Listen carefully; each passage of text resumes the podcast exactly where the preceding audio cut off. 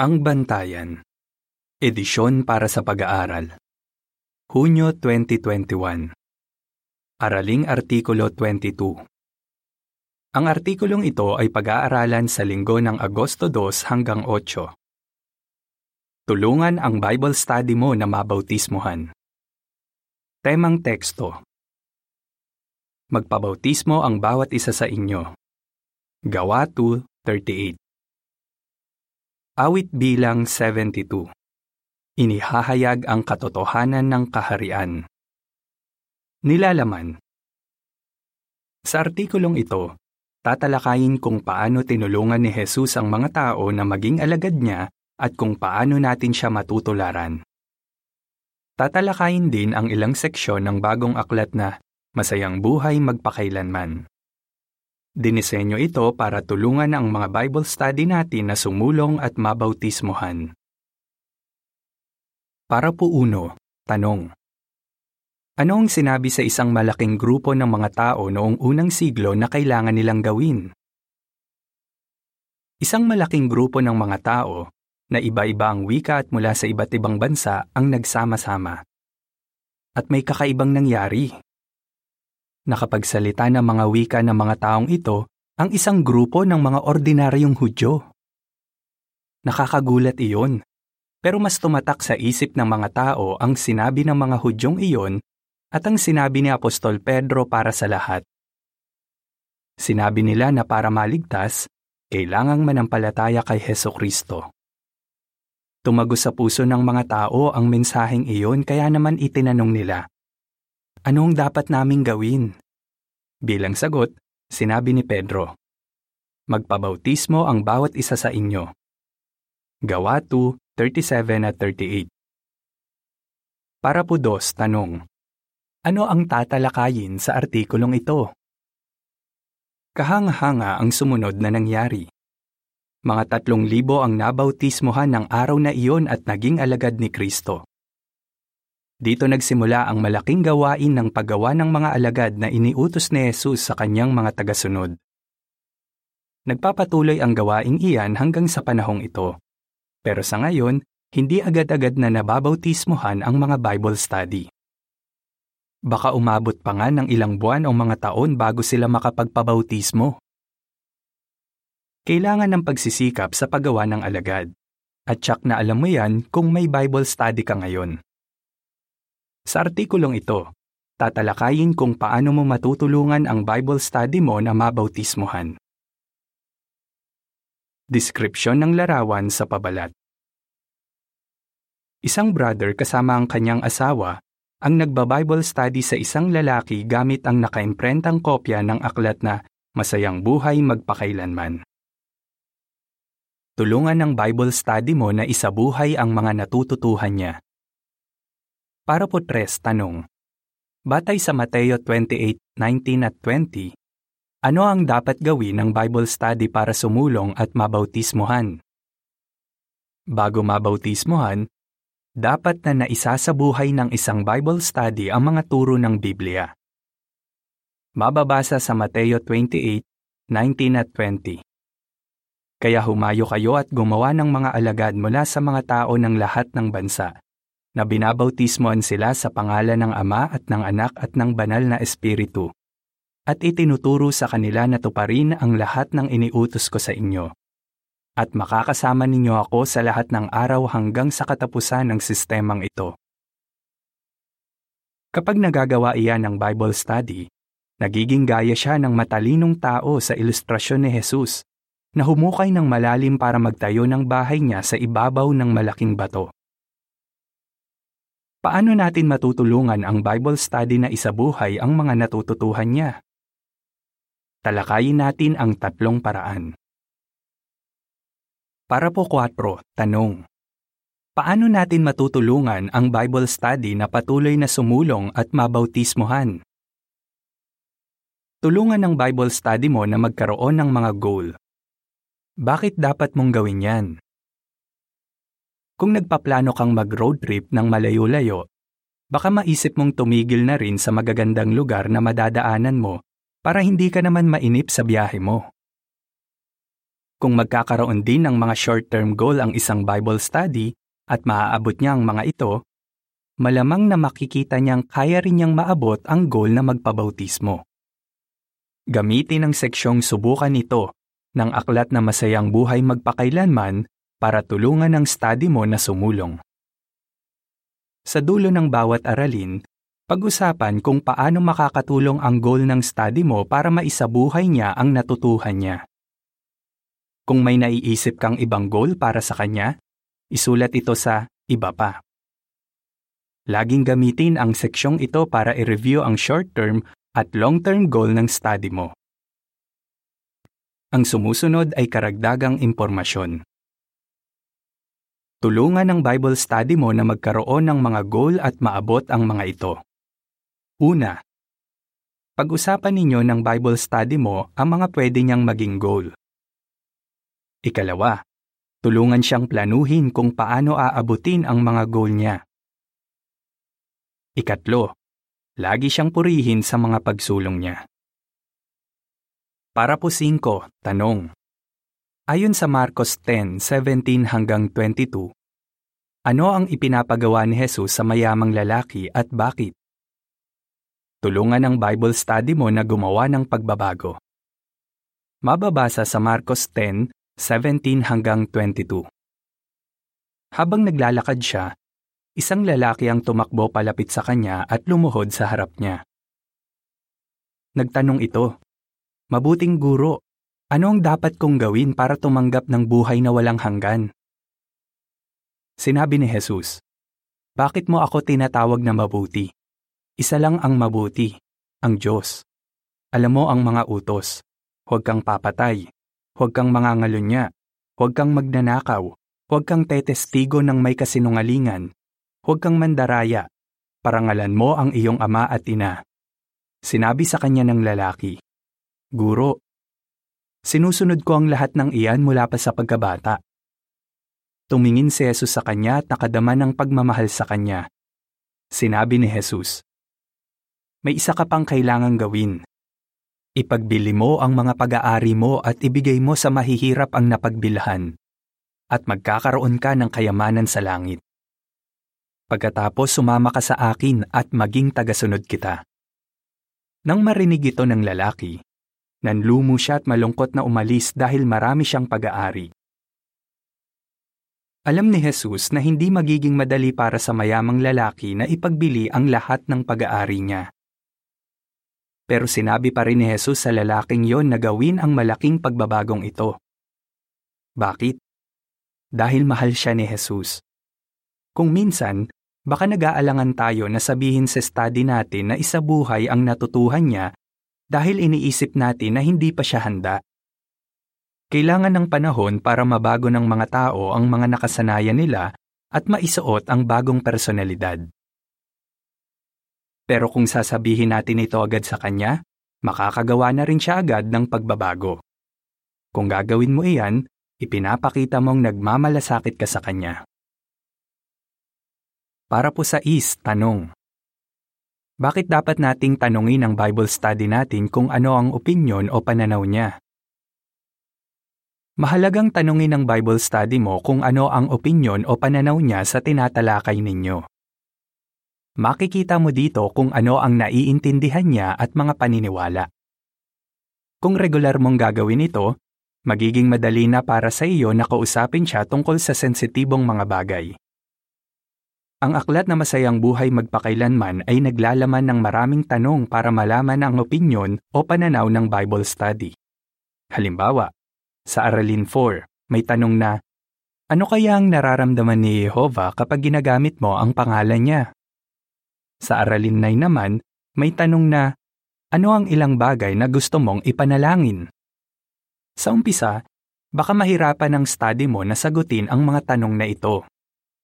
Matutulungan mo siya kung sasanayin mo siyang mag-isip batay sa mga teksto sa Biblia at mga larawan sa aklat.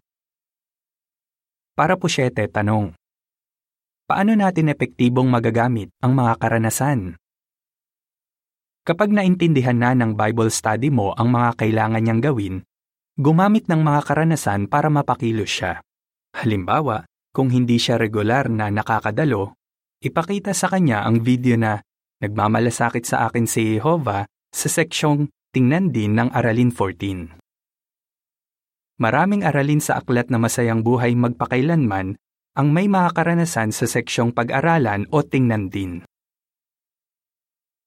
Ayon sa talababa, may makikita ka ring mga karanasan sa una, tulong sa pag-aaral ng mga saksi ni Jehovah sa ilalim ng paksang Biblia, pagkatapos, praktikal na kahalagahan, at pagkatapos, binago ng Biblia ang kanilang buhay, serya sa bantayan o sa ikalawa JW Library, sa seksyong media sa ilalim ng mga interview at karanasan. Sa pagpapatuloy, huwag ikumpara ang study mo sa iba at sabihing, kung kaya niya, kaya mo rin. Hayaan mong siya ang makarealize nito. Mas maganda kung babanggitin mo sa kanya ang mga espesipikong bagay na nakatulong sa nasa video para masunod ang mga natutuhan niya sa Biblia baka pwede kang bumanggit ng isang mahalagang teksto o ng praktikal na bagay na ginawa ng nasa video. Sikaping idiin kung paano tinulungan ni Jehovah ang taong yun. Para po 8 tanong.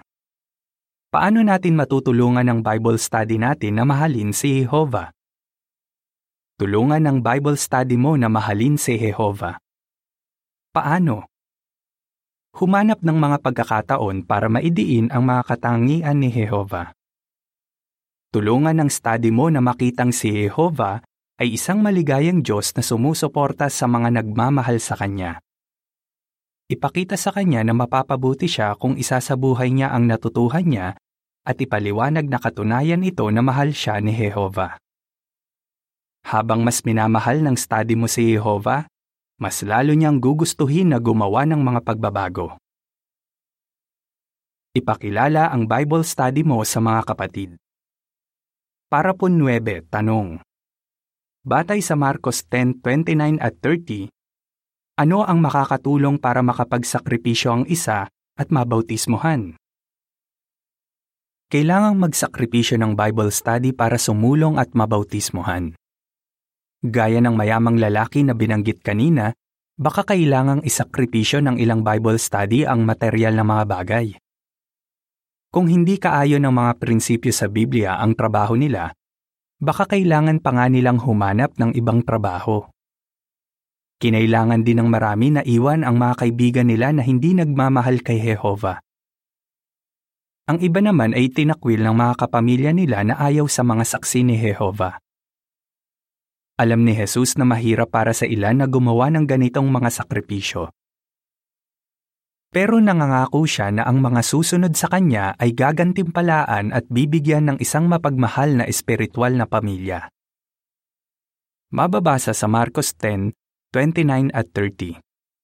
Sinabi ni Jesus, Sinasabi ko sa inyo, ang lahat ng umiwan sa kanilang bahay, mga kapatid na lalaki, mga kapatid na babae, ina, ama, mga anak, o mga bukid alang-alang sa akin at alang-alang sa mabuting balita, ay tatanggap ng isang daang ulit sa panahong ito, ng mga bahay, mga kapatid na lalaki, mga kapatid na babae, mga ina, mga anak, at mga bukid, kasama ng mga pag-uusig, at sa darating na sistema ay ng buhay na walang hanggan. Paano mo matutulungan ang Bible study mo na magkaroon ng magandang regalong ito? Para po Gis, tanong. Ano ang natutuhan mo sa karanasan ni Manuel?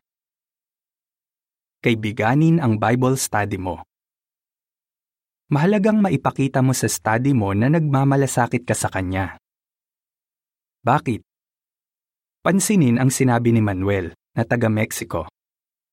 Naalala niya noong Bible study pa siya. Bago kami magsimula, lagi akong kinukumusta ng nag study sa akin. Kaya nare-relax ako at nasasabi ko sa kanya ang iba pang mga bagay. Nararamdaman kong talagang nagmamalasakit siya sa akin.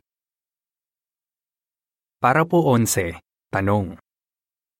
Bakit mahalagang maglaan tayo ng panahon para makasama ang mga Bible study natin? Maglaan ng panahon sa mga Bible study mo gaya ng ginawa ni Jesus sa mga tagasunod niya. Kung sumusulong na ang Bible study mo, baka pwede mo siyang imbitahan sa inyo na magkape, kumain o manood ng broadcasting. Siguro mas matutuwa siya kung iimbitahan mo siya sa panahon ng mga holiday dahil baka hindi na siya nagse-celebrate ng mga ito kasama ng mga kaibigan at pamilya niya. Marami din akong natututuhan tungkol kay Jehova kapag nagbabanding kami ng nagba-Bible study sa akin. Ang sabi ni Kazibwe na taga Uganda. Nakita ko kung gaano nagmamalasakit si Jehova sa bayan niya at kung gaano sila kasaya. Yan ang gusto kong buhay. Para po 12 tanong. Bakit dapat tayong magsama ng iba't ibang kapatid sa pagba-Bible study? Magsama ng iba't ibang kapatid sa pagba-Bible study. Baka gusto natin na tayo na lang ang mag-study o iyon at iyon ding kapatid ang isama natin sa pag study Baka nga mas madali iyon. Pero mas makakabuti sa Bible study natin kung iba't ibang kapatid ang isasama natin.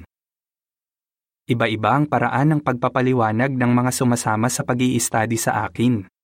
Ang sabi ni Dimitri, na taga Moldova. Nakatulong iyon para makita ko ang iba't ibang anggulo ng mga pinag-aaralan namin. At nung una akong dumalo, hindi na rin ako gaanong nahiya kasi marami na akong kilalang kapatid. Description ng larawan para sa Parapo 12 Ini-study ng isang brother kasama ng misis niya ang isang lalaki. Nakakasama rin niya ang iba't ibang brother kung minsan.